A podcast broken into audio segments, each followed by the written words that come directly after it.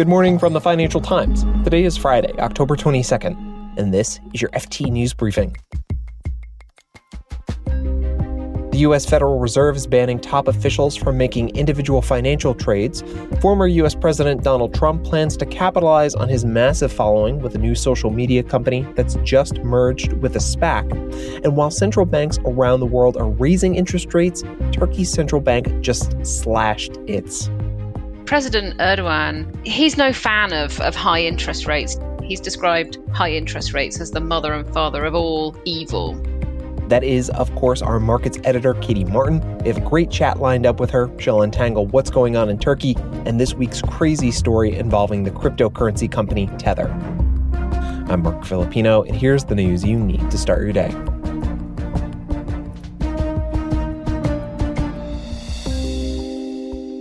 Few weeks ago, two top Fed officials resigned after it came out that they had made questionable financial trades. The trades took place last year, just as the U.S. central bank was ushering in pandemic monetary policies that would turbocharge markets and asset prices. Now, at the time, there was nothing in the Fed's rulebook preventing these officials from making these trades. But yesterday, the Fed changed all that. It banned its policymakers and senior staff from buying individual shares and a number of other investments. The FT's Washington bureau chief, James Politi, explains why it moved so quickly. Some of the criticisms of these uh, financial trades really kind of attack kind of the heart of the Fed's credibility as it sets policy. If there's any sort of whiff of conflicts of interests or officials trading based on what they know or based on where they expect the markets to go, then it's certainly very damaging. I think the other reason it was important for the Fed to act quickly is because the White House um, is in the midst of deciding the fate of sort of the future leadership of the US central bank. Jay Powell's term as Fed chair expires in early February. Um, and on Capitol Hill, uh, the revelations about these financial trades have certainly led to increased criticism and scrutiny of Powell and the rest of the Fed. So I think it was important for him to tackle this sort of very quickly. James Politi is the FT's Washington bureau chief.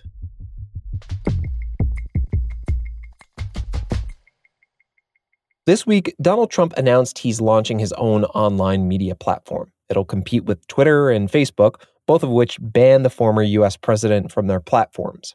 Trump will theoretically be able to tweet from his own social media site, which he promises will have non woke content. Now, the company behind Trump's new site is called Trump Media and Technology Group. The former president's company is set to secure a public market listing after merging with something called a Special Purpose Acquisition Vehicle, or SPAC. It's an investment vehicle that allows new companies to list without the rigor of a conventional listing. To talk more about this, I'm joined by our U.S. Lex editor, Sujit Indap. Hey, Sujit. Hi, Marc. Good to be here. So, first of all, why is Trump taking this company public and, and why via SPAC? Yeah, this is a chance for, for Trump to both monetize his incredible uh, following and at the same time raise fresh capital for this new media venture, which he wants to launch. Uh, he was, of course, banned from Twitter. Part of this venture, TMTG, will be a social network where uh, apparently he will be able to tweet. Uh, and so uh, the SPAC market, uh, there's been kind of a revolution there. The SPAC itself raises capital from investors, and then private companies are able to both go public, uh, but also uh, get access to that cash. And both of those things could be attractive to someone starting a, a new venture. And in this case, it's uh, the former president uh, launching a media company. Now, Suji, what do you make of Trump's going public via SPAC right now? Yeah, so there's been this wave of SPAC deals, companies, uh, dozens, uh, probably hundreds now that have gone public via SPAC in the last year. Uh, that was a hot market for several months. It's cooled off substantially uh, in recent months. Uh, and the reason is uh, oftentimes these companies are very immature, their forecasts are very uh, uncertain, and there's been a real kind of pullback in risk. And so this deal has many of the, the hallmarks uh, of transactions where there is a real concern about the viability of the company. Uh, again, there are no forecasts. There's no real business plan. Trump is, uh, if this deal closes, uh, he'll have access to uh, hundreds of millions of dollars in cash. This is the type of business that wouldn't probably be able to go public uh, in a traditional way. And so, whether this transaction gets done, uh, whether uh, investor protections are actually realized, and uh, investors and SPACs have a chance to evaluate a deal, and if they don't like it, they can get their money back. And so, if there are mass redemptions, as they're called, people calling back their money, that will cast doubt both on uh, Trump, but also this particular SPAC uh, or blank check vehicle that raised all this money with the hopes of, of doing a, a legitimate transaction. Sujit Indap is the FT's US Lex editor. By the way, the name of the SPAC that Trump's media company merged with to access public markets is called Digital World Acquisition Corporation. At the close of trading yesterday, its shares were up more than 350%. That means the hedge funds that invested in Digital World Acquisition last month could enjoy millions of dollars in gains.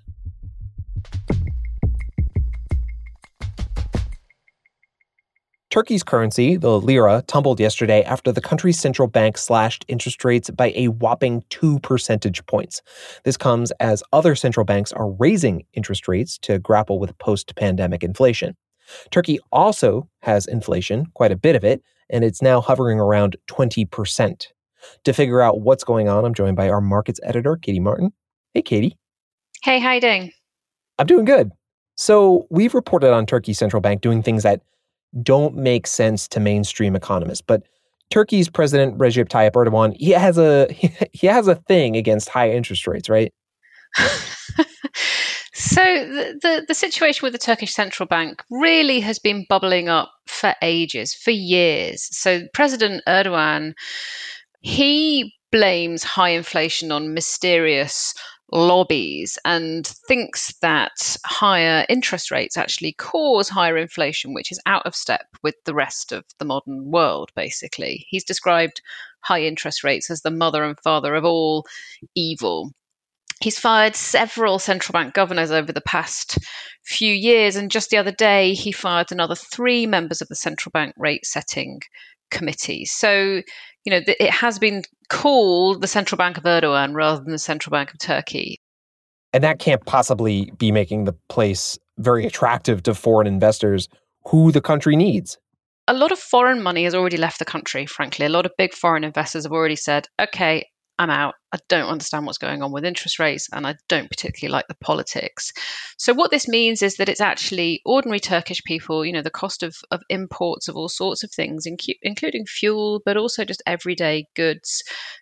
That's jacking up. It's jacking up the debt servicing costs for companies it's really a cost of living issue for ordinary people in Turkey, and it's quite sad to see. But yet, it's just really hard at this point to see what can turn it around because we've had quite a few of these interest rate cuts, and we've thought, okay, maybe the central bank is kind of in some way humoring the president. Now it just feels like it's game over, and, and President Erdogan is absolutely in control. Katie, I want to switch gears to a totally different topic cryptocurrency. There was a really crazy story this week involving the company Tether, which operates a kind of cryptocurrency called stablecoin. Uh, Katie, I'm going to hand the story off to you to explain because there was just a lot going on here. oh, there is never a dull moment with the Tether story. Um, so, I mean, to start with the basics, right? This is stable coins, of which Tether is the biggest. They're like kind of dollars that live online. If you want to jump in and out of crypto coins like Bitcoin or Dogecoin or whatever it is, the easiest way to do that is not with you know normal dollars fiat currency as people call it but with stable coins um, tether's the biggest by by a long way there's about 70 billion of these things kicking around and in theory they're backed one to one with dollars. But when you actually ask to see what's in those reserves that back these stable coins, you don't get a huge amount of information. And regulators have been kind of nibbling away at this for a while, trying to get more information about its reserves, trying to figure out whether these reserves are big enough to be a financial stability issue in and of themselves. And then enter stage left Hindenburg Research, which is a short seller and a hunter of bad behavior of all kinds across the corporate and financial world. And this is a big research fund. Hindenburg took down Nikola, Nikola and Lordstown Motors. You know, they're they're in the big leagues here. This is one of these short sellers that people really sit up and pay attention to when they come out with an opinion on on a particular company. Now, in this instance, they're not so much offering an opinion, but what they are offering is a million dollar bounty for information on Tether and its reserves that anybody can claim. Tether didn't take this terribly well. It says it's a pathetic bid for attention and uh, says that uh, Tether is a trailblazer, a special breed in business. But Hindenburg is serious, says that the market deserves more clarity around what Tether is up to. So this is um, opened up a whole new front in the Tether story that's just fascinating to see, basically. I'll be, uh, yeah, stay tuned. Katie Martin is the FT's markets editor. Thank you, Katie. No, you're welcome.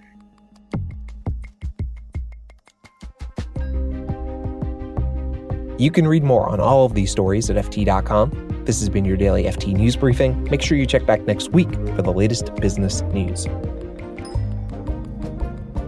The FT News Briefing is produced by Fiona Symon and me, Marc Filippino. Our editor is Jess Smith. We had help this week from Peter Barber, Gavin Kallmann, and Michael Bruning. Our theme song is by Metaphor Music.